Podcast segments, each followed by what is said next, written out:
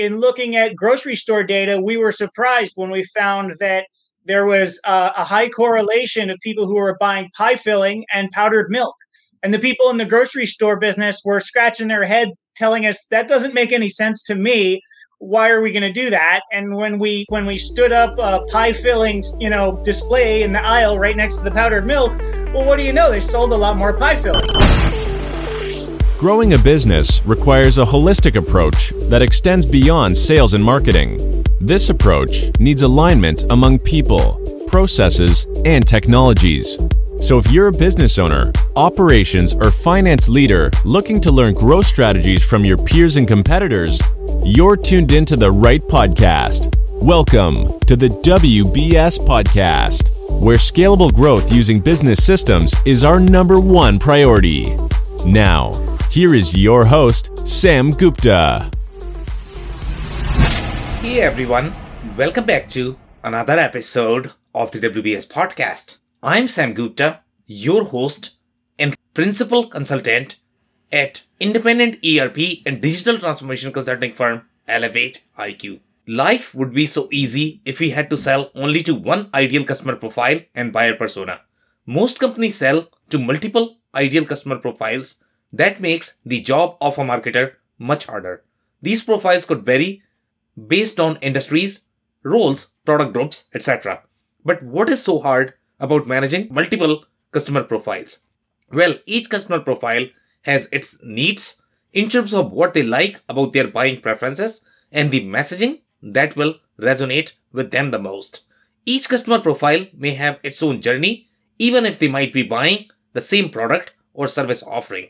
If you don't map the journey of each customer profile individually, you might struggle to get results from your e commerce efforts, even if your overall messaging may be okay. In today's episode, we invited a panel of cross functional experts for a live interview on LinkedIn who brings significant expertise to discuss how to manage multiple customer groups. We discussed the differences between the traditional versus the digital world and how the challenges differ in both settings while the problem of multiple personas exists in both worlds. Finally, we discussed the best practices of segmentation and identifying the user personas for several categories, including logged in versus non logged in users or buyers versus users. With that, let's get to the conversation. Hello, everyone. Welcome to today's show. And if you are joining for the first time, this is part of our e commerce series for which we meet every Wednesday at 5:30 p.m. Eastern. We pick one topic related to e-commerce, and we always have a very exciting panel that is willing to share their insights and wisdom. For today, we are going to be talking about a very exciting topic because this is one of the most complex topic, even though it is not supposed to be that difficult, but most companies struggle with it. When you are going to be serving multiple customers, it's very, very, very hard to map those customer journeys and have a very clear path what customers are expecting from your web presence or from your e-commerce presence that you might have. So first we are going to start with everybody's intro and we are going to dig right into the topic right after that. So I am going to start with my intro. If you guys don't know me, I am Sam Gupta. I am principal at Elevate IQ. I have roughly 20 plus years of experience leading ERP and digital transformation engagement. E-commerce is always a key part of that. And if we don't have the journeys figured out, obviously the e-commerce results are not going to be there. So whatever you are going to do for the backend is probably not going to work. Uh, as part of ElevatIQ, we are an independent ERP and digital transformation consulting firm. What that means for the customers is we help them with the business case development, uh, business process re-engineering, anything and everything that happens in the pre-ERP phase, which is going to be defining the business architecture, the enterprise architecture, the ERP project recovery, and the ERP implementation. On that note, I am going to move to Steve for his intro. Hi, thank you, Sam. It's good to see Ben, Dave, and Chris on here as well.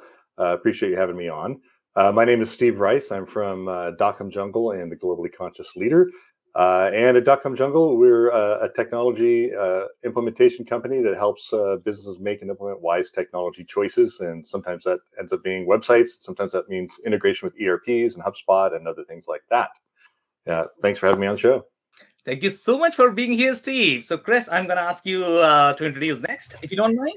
Ah, sure, Sam. Thank you for having me. Great to see everyone here today.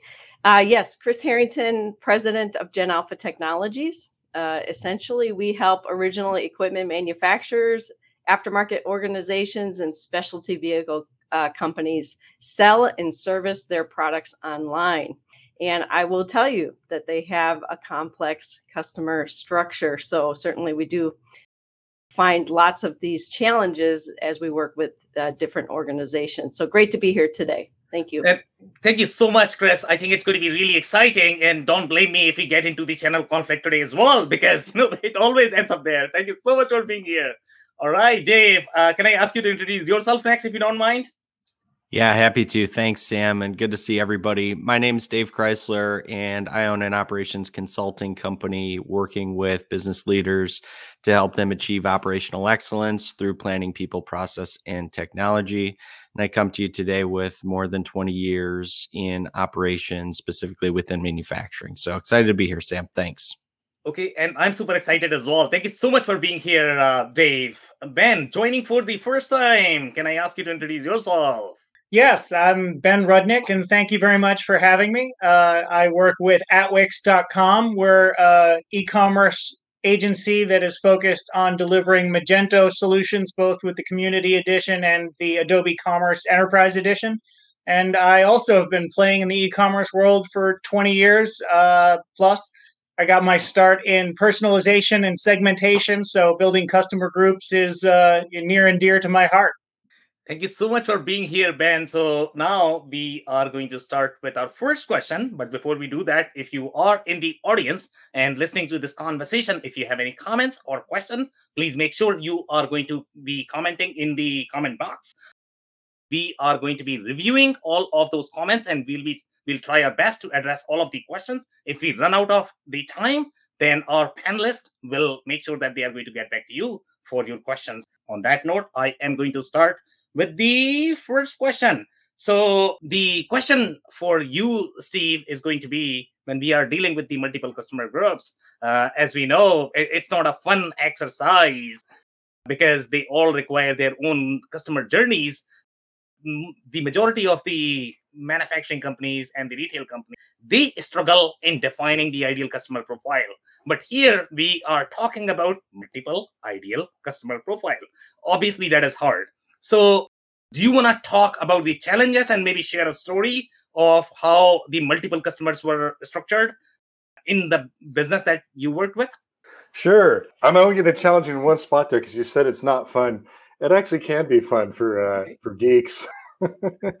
so, um, yeah, you know, I think you pointed out uh, one of the main ones that uh, manufacturers have is they have a completely different uh, ideal customer profile from a uh, their wholesale customers than they do from their retail customers.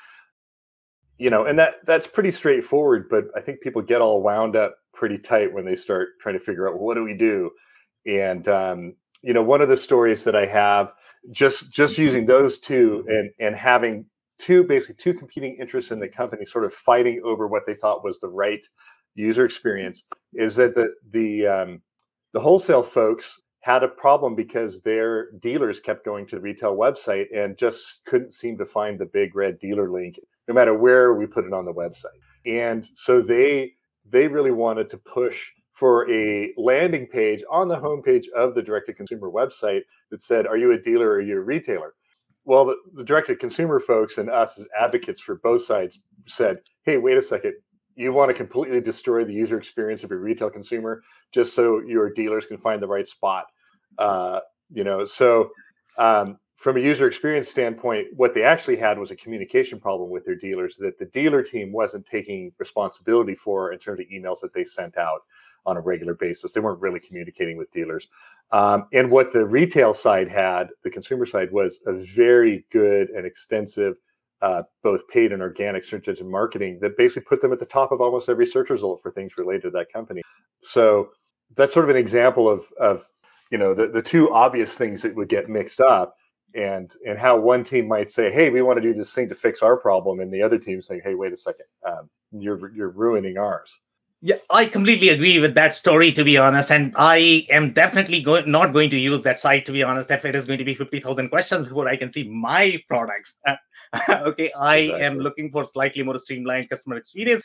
In my experience, typically you, you go by the 80 20 rules. If 80% of the customers are going to be relevant for your direct to consumer, then maybe you want to cater them and then have a link somewhere for your 20% customers because you don't care for them as much. In this context again maybe you have far larger market share but as far as the web experience goes maybe you don't care for that as much. Steve i am actually going to have a clarifying question for you which is going to be one of the things the reason why companies struggle with the web journey is because sometimes they cannot really mimic and relate with the traditional experience. It's not that we did not have this problem in the traditional world. It's just that you know a lot of human and the manual processes were involved so you didn't realize that you had this problem okay you have multiple personas in the traditional channel as well so do you want to touch uh, and compare the traditional versus the online world why the problem is far more severe in the online world as opposed to the traditional world well i think you're you're right i mean the severity comes because when if you if you sell uh, uh, I don't know, knives or widgets for the outdoor store, you're going to go to a trade show. You're not going to meet consumers there, so you don't have to worry about uh, whether they show up at your uh, your booth, you know, and are going to try and buy stuff at wholesale. So on on the web, you have that concern, uh, and you also have the concern that your dealers are going to show up on a retail website and say, I don't really know where to go. But I also, the way I would look at it is is also to say, going fully digital actually presents a lot of opportunities that we don't think about. For instance, a the digital system doesn't care what you look like, how you're dressed, what your hair color is, whether you're male, female, uh, six feet tall, unless you ask it to, right? So mostly what we care about is this a good customer and what are their habits? And whether they're a dealer or a consumer, um, we're trying to measure that. That's what that's what Google and Amazon and Facebook and everyone else. That's the holy grail.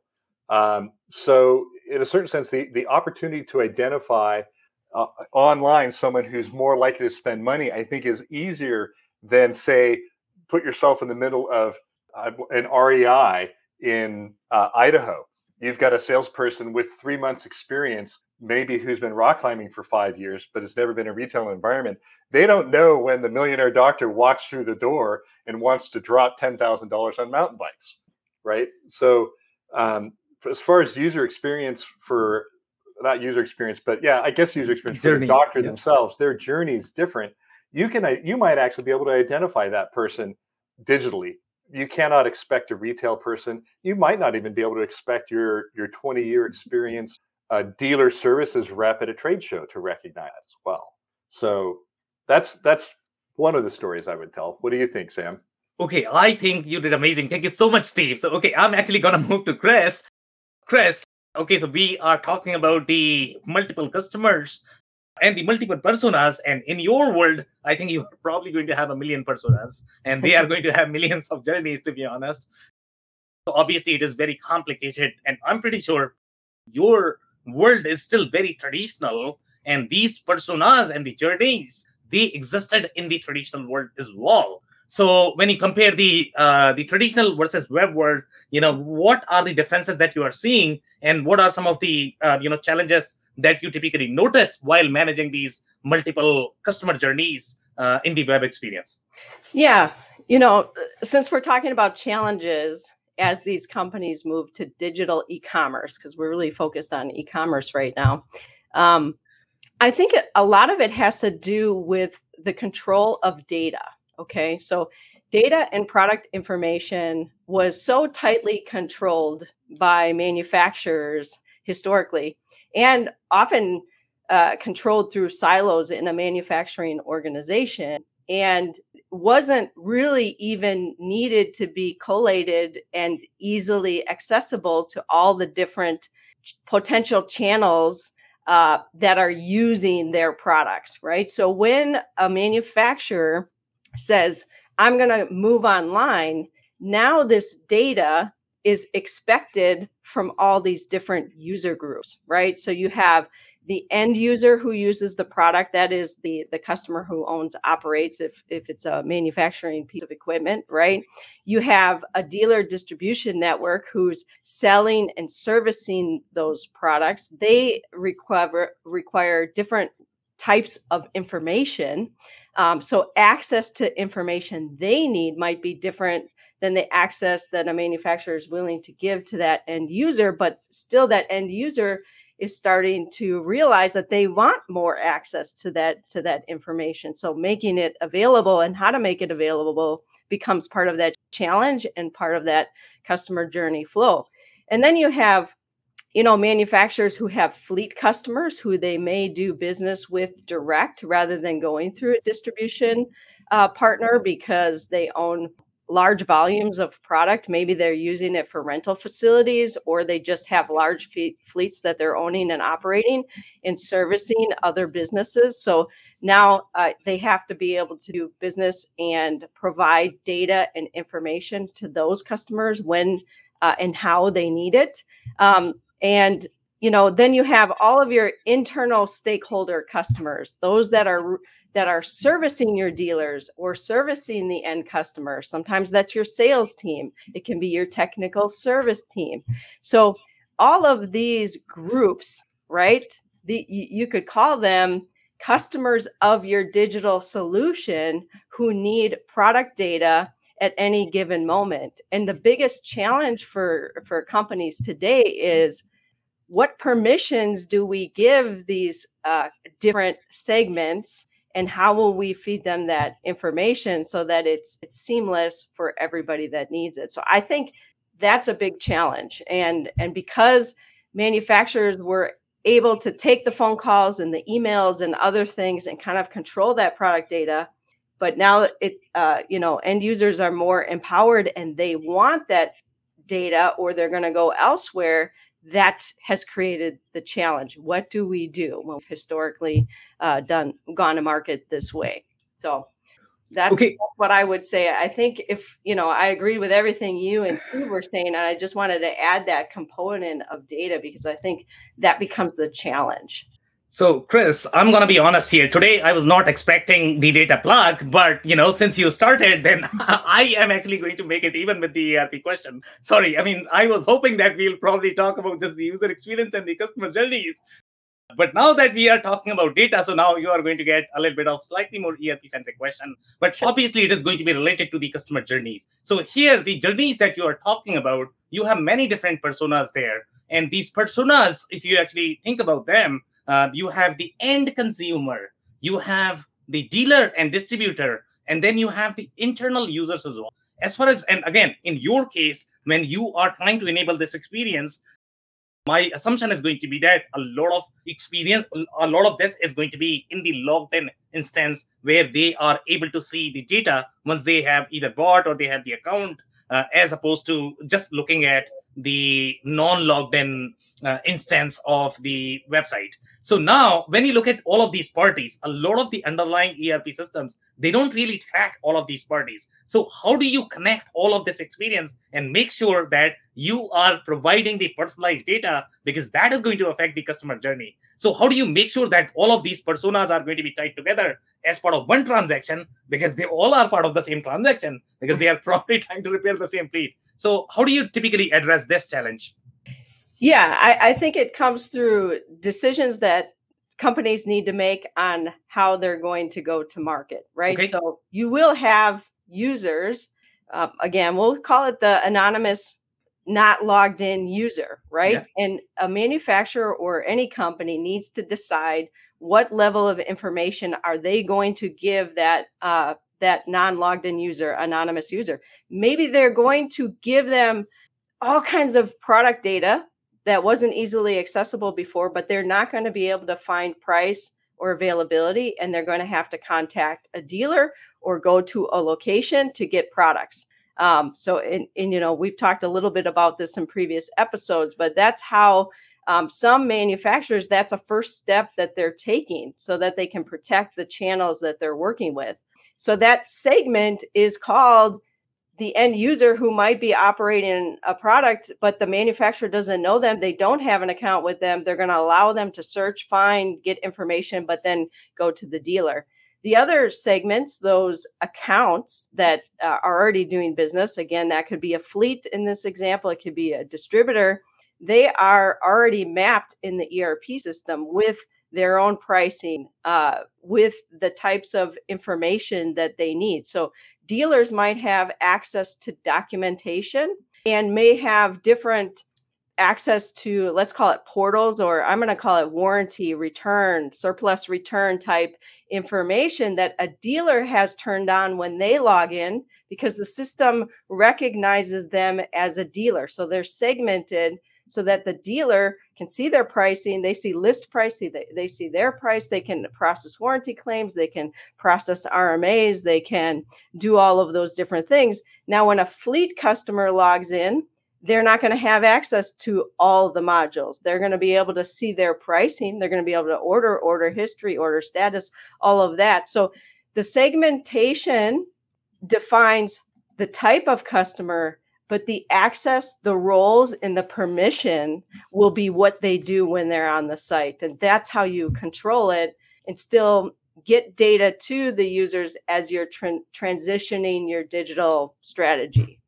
All right, amazing insights. Thank you so much, Chris, for that. So, Dave, I'm actually going to come to you, and I'm super worried right now because, to be honest, I mean, this is supposed to be a marketing show, but we have too many operations people here, and then Ben is going to provide a lot of insights from the data and AI. So, this is probably going to become data show. Okay, so hopefully we can stick to marketing. All right, so multiple customer groups, Dave, and uh, the challenges, and how would you co- contrast this experience with the traditional versus the web experience.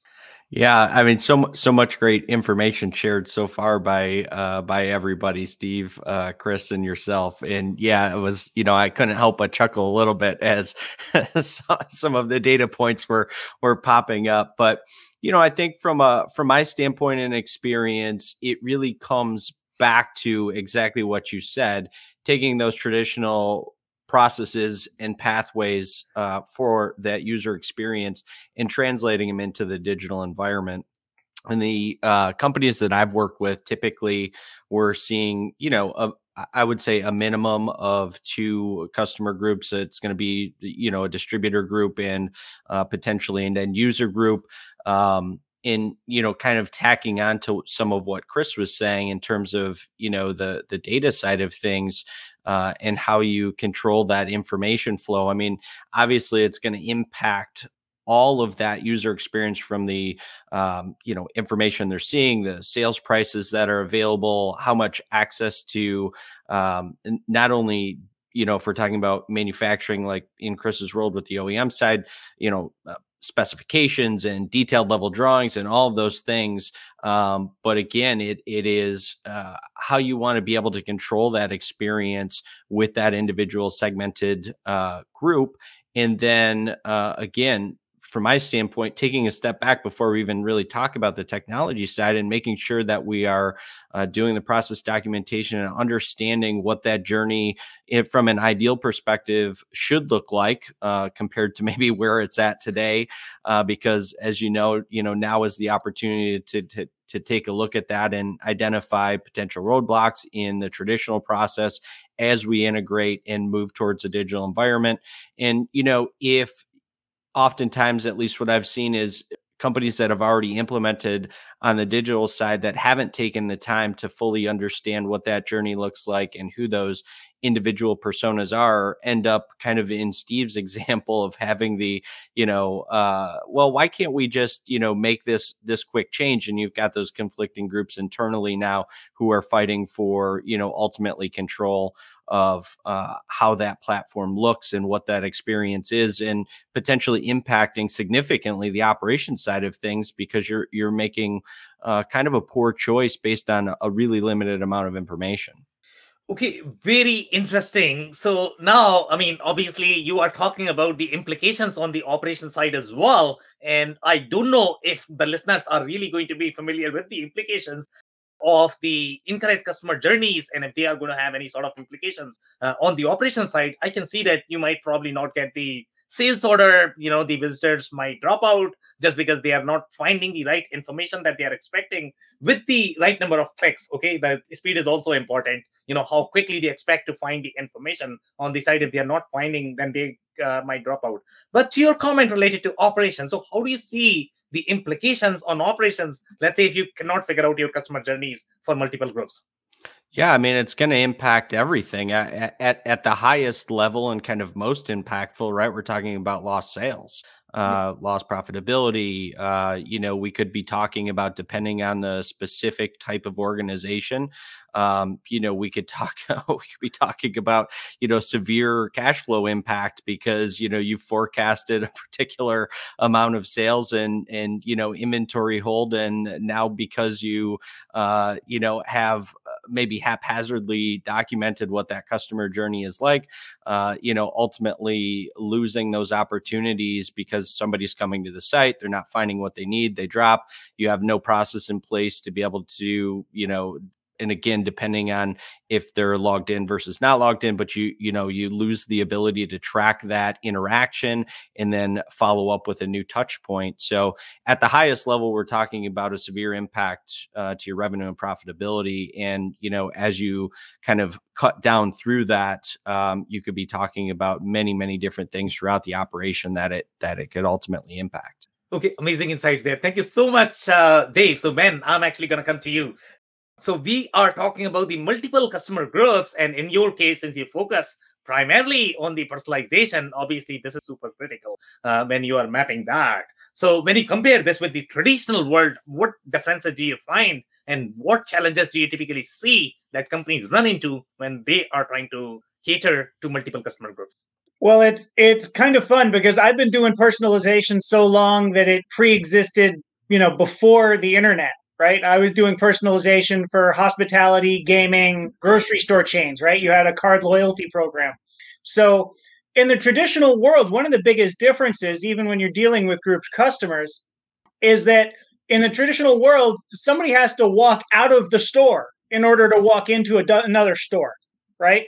And in the digital world, it, they might already have another store open in another tab. So one of the biggest important things to focus on is the user experience and making it so that it's engaging and compelling to the buyer, uh, because it's so easy for them to be buying someplace else. I completely agree. And the friction is, in my opinion, I think it's a great comment. And this is something that most people don't realize that in this particular case, you really don't have to put as much effort to go to your competitor when you are actually doing in the traditional world you are definitely driving to a different place and that's a lot of effort. And sometimes you are probably going to pay a lot more to be honest. I mean i pay a lot more because i just don't want to waste my time and i don't want to go to another store. Do you have any specific stories that you might be able to share ben related to multiple customer groups where you have seen some challenges well, I've, I've, I've been doing this for a little while, so I've got plenty of stories for you. Some of them are more or less appropriate for this this forum. Um, but let's say that uh, one of the things I was dealing with most recently is is a website that sells car parts. Okay. And you know, it doesn't take but a few clicks for you to understand what kind of car parts a person is interested in, right? What what what type of vehicle they're working on and and so after that it's very easy to um, begin showing them targeted content that is relevant right? It's all about coming up with a customer journey. One of the challenges people have often is that analysis paralysis kind of situation that steve was mentioning where people don't know which way to go right? You know or they, the people in the business they don't know which which groups are the right groups to start with right? We aren't doing anything with segmentation today. How do we start and the key thing the key way to do that i find is is taking a look at you know sorry to bring it back around but to look at the data right? Actually look at, at your customers and how they're already navigating through your site. Yeah. so they'll tell you what matters right? You know one of the things that you know you asked for challenges and fun stories i'll take it way back into the history. In looking at grocery store data we were surprised when we found that there was uh, a high correlation of people who were buying pie filling and powdered milk. And the people in the grocery store business were scratching their head telling us that doesn't make any sense to me. why are we going to do that? And when we when we stood up a pie filling, you know, display in the aisle right next to the powdered milk, well, what do you know? They sold a lot more pie filling, right? And it was this was something that came out of the algorithms as identified as a as something that would provide big lift because it was not an obvious thing. And you know, we, when we actually interviewed customers, the buyers, to figure out why, we realized that the people who had the propensity to buy both, they were people who like to bake a lot and they weren't necessarily using them together at the same time, but they were the type of people who would use both. Very, very interesting story. Thank you so much, Ben, for that. Uh, so, Steve, I'm actually going to come to you next for the next segment. Uh, and since we are talking about data analysis and paralysis, typically, in my experience, the companies that really struggle in defining their customer journeys, they just don't think through enough in terms of what uh, customer journeys they want to have some of the you know larger sophisticated companies they really have their uh, the roles figured out okay which are the roles that are approaching and they will tell you okay sales marketing digital it they are going to have industry they are going to have products depending upon which industry you are in. But they have all of the journeys figured out in the menu itself. So when you segment and i am looking for some stories if you have where they could not really segment or they did not have the right segmentation, the way journey should have been. For example, some people just copy paste, uh, which is a great strategy uh, to implement your marketing. just because everybody is going with the industry, maybe have the industry, but that may not make sense for your offering or for your category. So, in your experience, when you look at the segmentation of these categories that you want to have for the journeys, what will be the rationale that you are going to use? And if you can share some of the story, good versus bad, that'll be amazing. Okay. So just to clarify, it sounds like you're asking what are, what are the rationalizations for the types of segmentations you would make, and what would, could those segmentations be? Yeah. So basically, you know, it, either you are going to be succeeding in identifying the journey, or you are not. So what is the rationale that you are going to use? And if you have any stories where you know people just did not get it, or or they got it.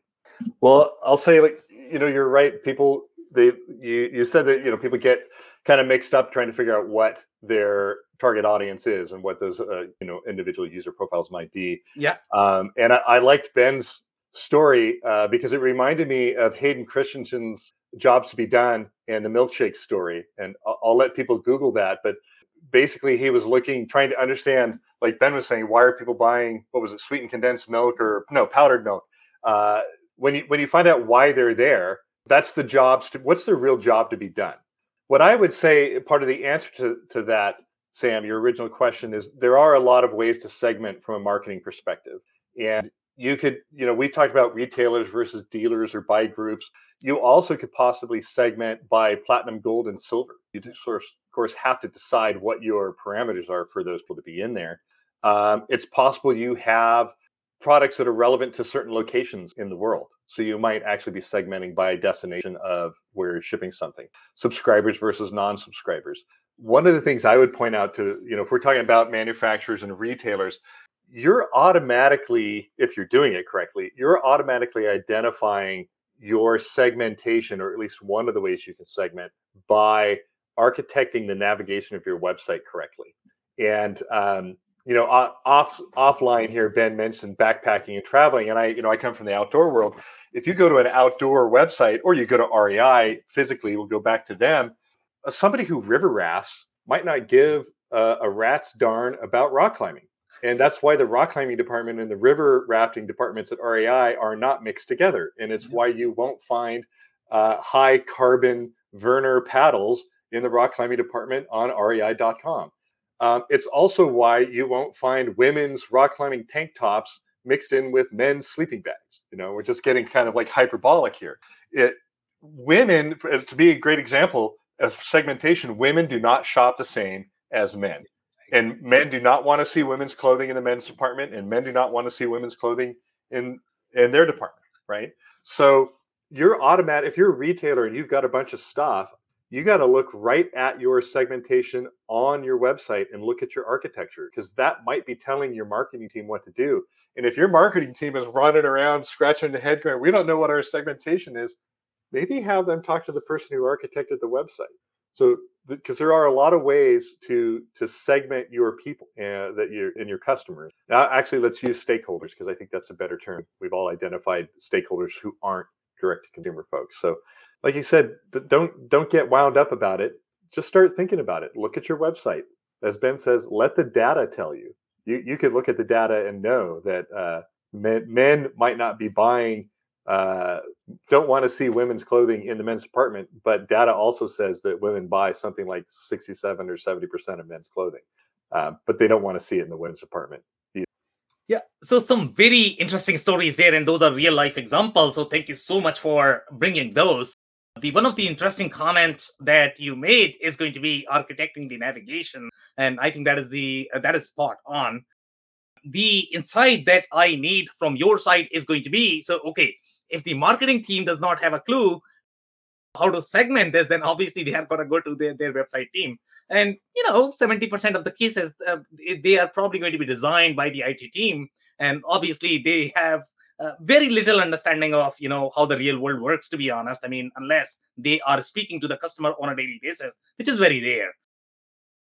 So now, if you are actually going to go to your website and the IT team, uh, and you are going to mimic the experience that is just thought out in a room and nobody really knows whether customers are really succeeding with their journeys on the website so how would you sort of it seems like a chicken and egg problem. Marketing team does not know. Now you are going to the website which is probably really bad. So you are going to inherit that and then you are not going to get the customer journeys. So how do you resolve this chicken and egg problem? It's a great question because a lot of people uh, have that you know? They they think well uh, you know, Ben and I and everybody else here can say, well, look at the data uh, all day long. But if you have data based on a ridiculous architecture and you go into Google Analytics and you think you're going to get the answer to what you want, what you have is the answer to what you had, not what you're going to get. Yep.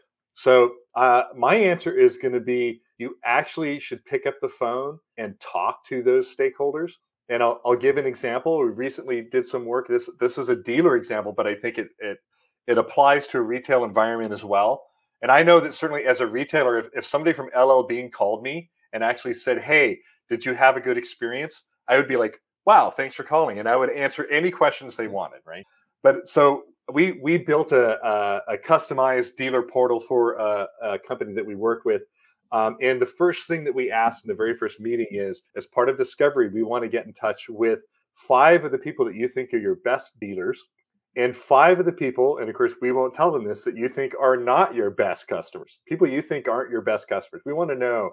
And and they said we absolutely do not want to do that. We know everything there is to know about our company and our dealer relationships. Believe me, we talk to these people all day long, right? And we we fought and fought, took it up the ladder, and we lost that battle. Well, the very first trade show that uh, this company went to. This is you know post COVID or mid COVID or whatever you want to call it. Had been trade shows for a while. They went to a trade show. The dealers did, and it was uh, about a month after they launched. And lo and behold, they had a bunch of their best customers come to them with a list of things that they thought they should have done on their latest update of their dealer website. So we ended up getting what we wanted, but you know, it was uh, a year later, uh, and at the behest of the customer. And all we said to our client was, let's ask your customers what's right, not pretend that we know what's right based on what's happened in the past. That's the answer to the chicken, the egg scenario. Go straight to the stakeholder and ask them what they want. Thank you so much, Steve. Thanks for the insights. Chris, so I'm actually going to come to you. So, when you actually go to a website, you can clearly tell that it is very unnatural. It does not feel very natural. And as we all know, the marketing is going to be very expensive. So, when you look at the segmentation, obviously, segmentation requires a lot of research, it requires deep understanding of your customers, it requires a lot of thinking before you are able to map those customer journeys. So, in your experience, what rationale would you use how would you help the marketing versus IT in defining the segmentation when you are starting map uh, starting to map your multiple customers? Yeah, you know, I would go back to what Steve had said about why are they there? Okay. So, you know, I described different types of customers earlier, but within those customers, you have different segments like a purchaser, right? A buyer inside a B2B organization is going to potentially use your site differently than a maintenance technician or an engineer who's looking for specification data, right? So that purchaser typically has already entered a purchase order into their own back end system. And they don't want the redundancy of having to peck and find, search for a product in your search tool, and then add it to the shopping cart, search for a tool, add it. So, where mistakes have been made or customer experiences have been not well taken care of are when there aren't tools available on your website for that type of user, right? That purchaser who's already got their PO entered in their own system. They simply want a tool to be able to upload their parts or products that they need, get price and availability, add them to the shopping cart, and be on their way, right? So um, I have seen mistakes made there in that customer journey mapping when solutions like that aren't available for the customer.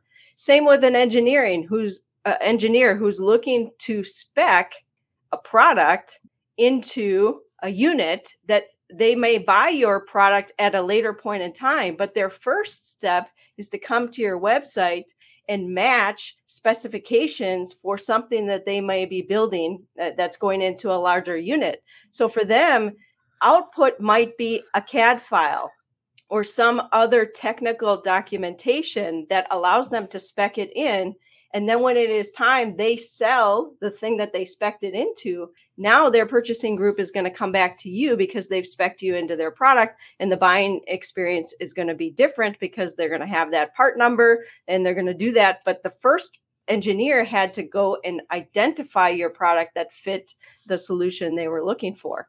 Again, if I go to and again, if if companies don't think about the first step is the CAD file or the specification document that they need to spec it into their product, that's what they first needed before they were ever going to buy.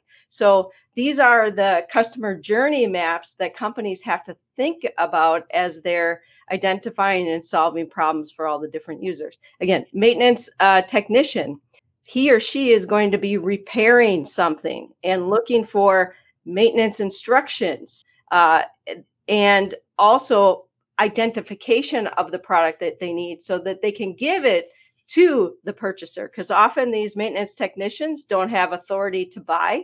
So again they're going to come into your website they're going to have their own customer journey they need to be able to maybe find a serial number vin number for the model that they own they need maintenance instructions they need the products to do the work they might need a kit or a bundle of items that are going to support them but they're not going to buy. So they might put it into a quotation that can then easily be shared with the purchaser, and all they have to do is turn that quote into an order.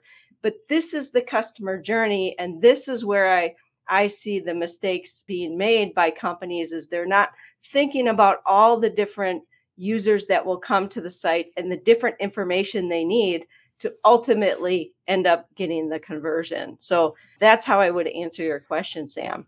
Yeah, so great depiction of these stories. I think, you know, the journeys are amazing. But in your example, when I look at these journeys, they seem to be the journeys when you already know who these users are and the customers are. Typically, in my experience, when I am looking for the multiple customer growth, the problems that companies face is going to be when you don't know who your visitors are. Uh, sure. Because you don't know whether it is going to be the maintenance technician or is it going to be the purchasing because they are coming for the first time, they are not logged in yet, you don't know who they are.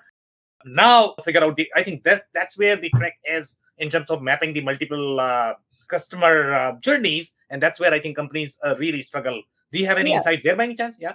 Well, I was going to say those three scenarios can happen before a customer is even uh, your customer. So they may not have an account with you and they're right. still a buyer and they've been still given. So that maintenance person ended up with your piece of equipment in their shop and now they need the resources and they all they know is that your equipment name is on the side of that piece of equipment that they're going to repair. Where are they going to go? They're going to go to that equipment manufacturer's website and they're the technician. They need that information. They're looking for the part. They're still going to give that part to a purchaser who may have never bought from you, and they are going to come in. So these journeys do need to be mapped even for the non logged in user. It's a very common scenario today, for sure. Love it. Amazing. Thank you so much, uh, Chris, for that. So, Dave, I'm actually going to come to you, and the question is going to be similar. Uh, you know, when you are trying to segment this data, uh, obviously, if you are going to be as crystal clear on your customer journeys, like Chris, where you can literally name off and, and you can map the, uh, the journeys, but most companies struggle with this, to be honest. Okay, so how would you handle this? Let's say if you are mapping out your customer journeys. Yeah, I mean, you know, when when Chris was talking, I it would be wonderful if you had a clear segmentation, but taking a step further back and and trying to answer your question, Sam, like from my perspective, you have to understand what the what your e-commerce site and what your marketing site is really geared towards and intended to do. And through that, understanding that customer journey and understanding from a traditional sense what those stakeholder groups look like, you know, before you get into the marketing and e-commerce side of things, uh, I think will help you with not only identifying the segmentation, but then also mapping the journey. Because, kind of back to what Chris was saying, once you have that and you can understand what that entry point is, what that piece of information they maybe already have, and what the next piece of information is that they're coming to your website to look for, uh, then it becomes much easier to finish the map and understand what the entire journey is going to look like from, you know, kind of prospect or initial touch point if you will not not not so much prospect but that initial touch point. What are they looking for? Did you know my solution answer what they're looking for provide them with the information that they're looking for to continue moving them down that journey. So uh, again i think starting at the highest level from a traditional sense understanding who the stakeholders are how they need to utilize the interfaces that you're going to build. We can talk about e-commerce we can talk about you know just marketing websites right? Same same thought process. You have to understand that first before you can then get into the additional kind of clarifications of segmentation and and ultimately documenting and creating what the ideal uh, customer journey is based off of having those conversations. I mean to me what steve had brought up uh, in terms of not engaging the people that are actually going through the journey and not making assumptions. Uh, sometimes the obvious is just, you know, we get blinders on and we don't do things like that. But doing that is the best way to understand uh, those touch points and the information that they're seeking to ultimately get them through the rest of the journey uh, you know on on the road to conversion right for some people you're going to learn that at the third step along that journey they're going to want to talk to somebody uh, to confirm and regardless of what you what information you make available to them uh, through the e-commerce or marketing portal they still need to confirm that information with somebody internally and then we want to make sure that because we've identified all the stakeholders that we've provided internally that stakeholder with enough information to continue closing out that uh, you know that particular sales process. Yeah, I, w- I was just going to add that I think you know once a, a company launches their e-commerce site and they're continuing to refine their customer journeys, the best people to talk to are going to be the people who aren't using it right? So you're going to they're going to continue to use those traditional methods, and the the great questions go right to those people. So we have this e-commerce website. Um, what would why are you not using it? And that's where you'll uncover these these areas that have created the friction for them and why they're not using it. So go, it goes back to talking to them, but they will continue to probably buy from you if your products are valuable to them it's then learning from them when they're calling you instead of uh, doing your new channel. So. Okay, amazing. Thank you so much, Chris, uh, for that. So, Dave, I don't know if you are going to have any follow up comments there, but you know, my question to you is going to be: Let's say if we go back to what Chris was talking about in her story. So, if you are doing very specific story related to the personas, where you have the maintenance, uh, you know, tech, technician, you have the procurement guy, you have the engineer, and you have mapped out all of these personas. The assumption here is going to be you already know who's coming to your site, but in most cases you probably don't know who's coming to your site. Okay, so what you need to do is you need to provide the second dimension where the customers can still get in and that is going to be let's say if you are doing the journeys based on role but you have to also do journeys based on let's say if somebody is coming from a specific industry uh, or maybe they are coming from the specific industry group or whatever So thinking about these different dimensions is typically trickier for a lot of companies. And in my experience, I think that's where they, they struggle. What would you say to that? Is uh, have you seen something similar? Or yeah, and and I agree with you. I I think they struggle because in too many cases that I've seen, um, you know they're they're trying to be too many things to too many people so it confuses the journeys even when it's segmented from let's say industry perspective or role perspective because they you know in some sense they've they've launched a, an e-commerce or a, a marketing website without understanding who is really interacting and purchasing from them today. So again i go back to what i kind of said originally really understanding your business from a traditional sense and whether you already have something in place. I mean you know most companies are going to have the the marketing side of it and, and some will have an e-commerce uh, part of that and some will not. Uh, but again going back to you know the traditional sense and understanding who those uh, segmented groups are and then how to best position that from a journey standpoint. For some that will be taking a industry approach and making it alphabetical. For others it may be taking an industry approach and and doing it you know, by uh, kind of uh, key focus areas uh, from that industry perspective. I mean, it's kind of some of the things that we've seen uh, while reviewing some of the ERP vendors out there. Uh, that's one of the things that comes to mind. So uh, that that would be my advice, though, for companies that are out there that are either looking to make a change to what they've they currently have or they're just getting started on this journey is to understand and be able to segment from a traditional sense before they start to go and and put technology in place. And and kind of just back to what Chris said quickly I don't disagree with that but uh, from my experience, we're not going to get everybody to go online and to, uh, you know, provide a specific journey um, without an ever increasing amount of technology so i think that there is always a place to have that traditional sense of business and what that that sales process is going to look like and be mindful of the people uh, and the groups uh, that will not go down that journey uh, to chris's point you have to understand why that is um, but but I think more importantly, the people that are using the technology who you want to talk to to make sure that you kind of speak to both sides of that. So. Okay, amazing. Thank you so much, Dave, for that. And Ben, uh, you know, I'm actually coming to you, and I can see some of your comments, and you're like, I got technical term for everything that you are talking about because this is what I do. so, do you want to describe, you know, the the whole process of segmentation is what we are talking about, where you have seen challenges because obviously you are seeing a lot of challenges, and that's what you fix for the companies, right? So, describe where companies really struggle with the segmentation. Well, it, it, it, it often comes down to understanding where to start you know, we've talked about this before. Is like you don't know where to start.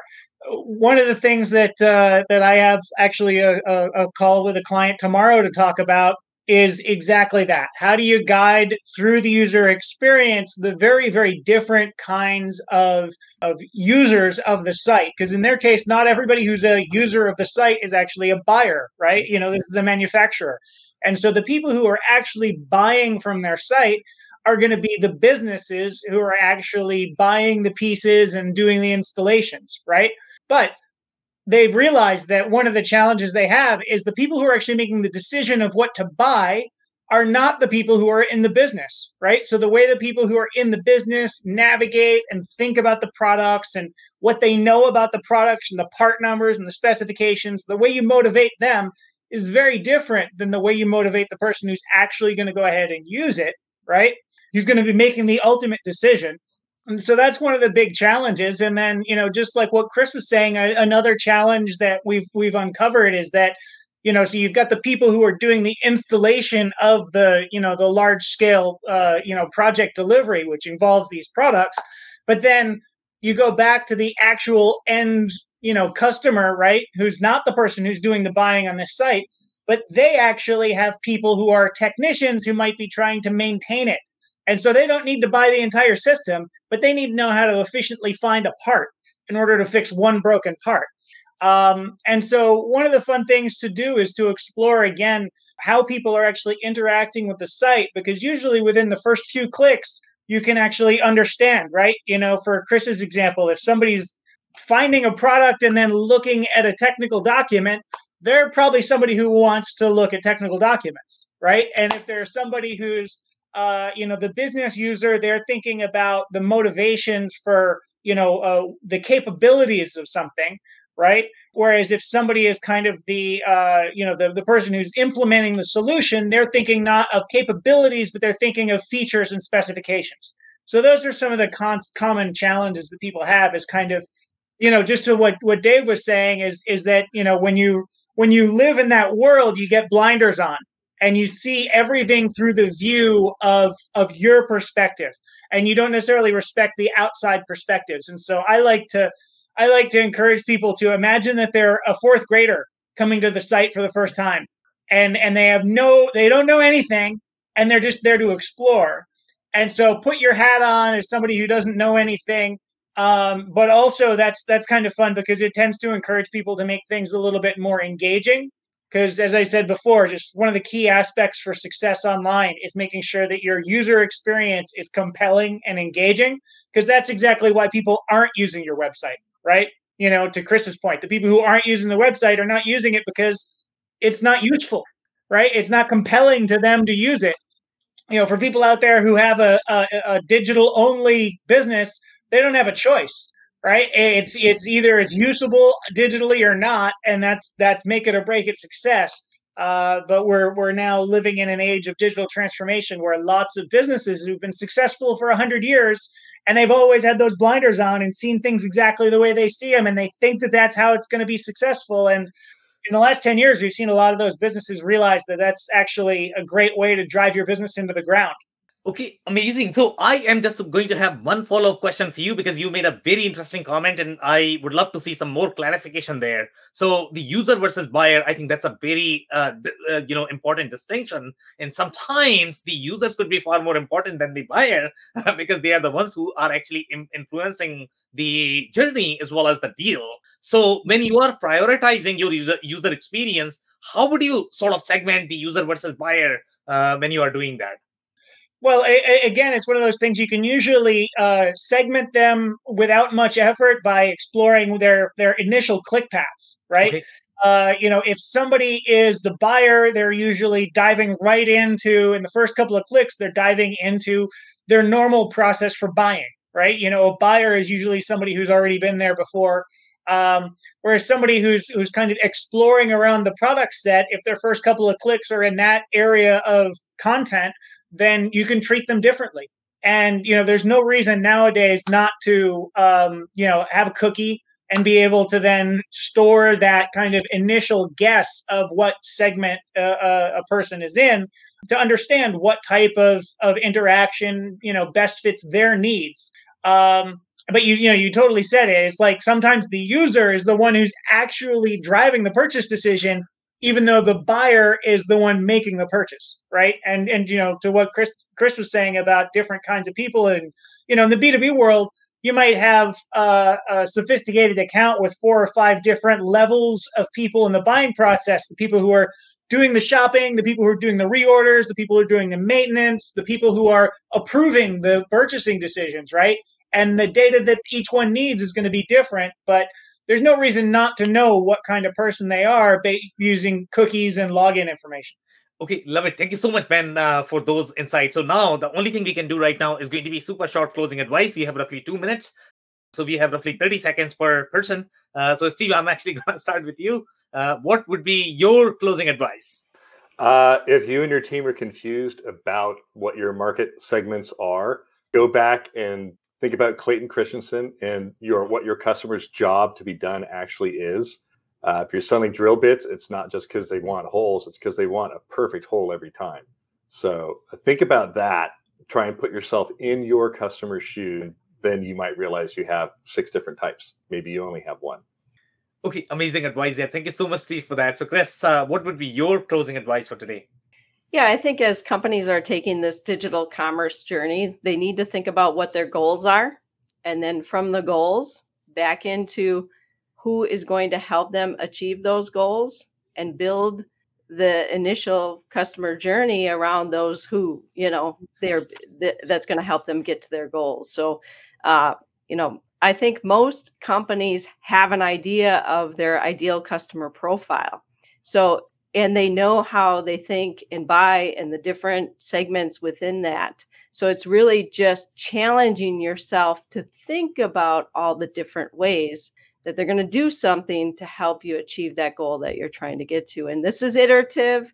Uh, you know, you're going to start at one place. You're going to look at your data like we've talked about. You're going to look at the click paths. You're going to study the information. You're going to talk to your users and customers and f- feel out where those friction areas are, and you can keep improving it. So, what you start with today is not where you need to end up with.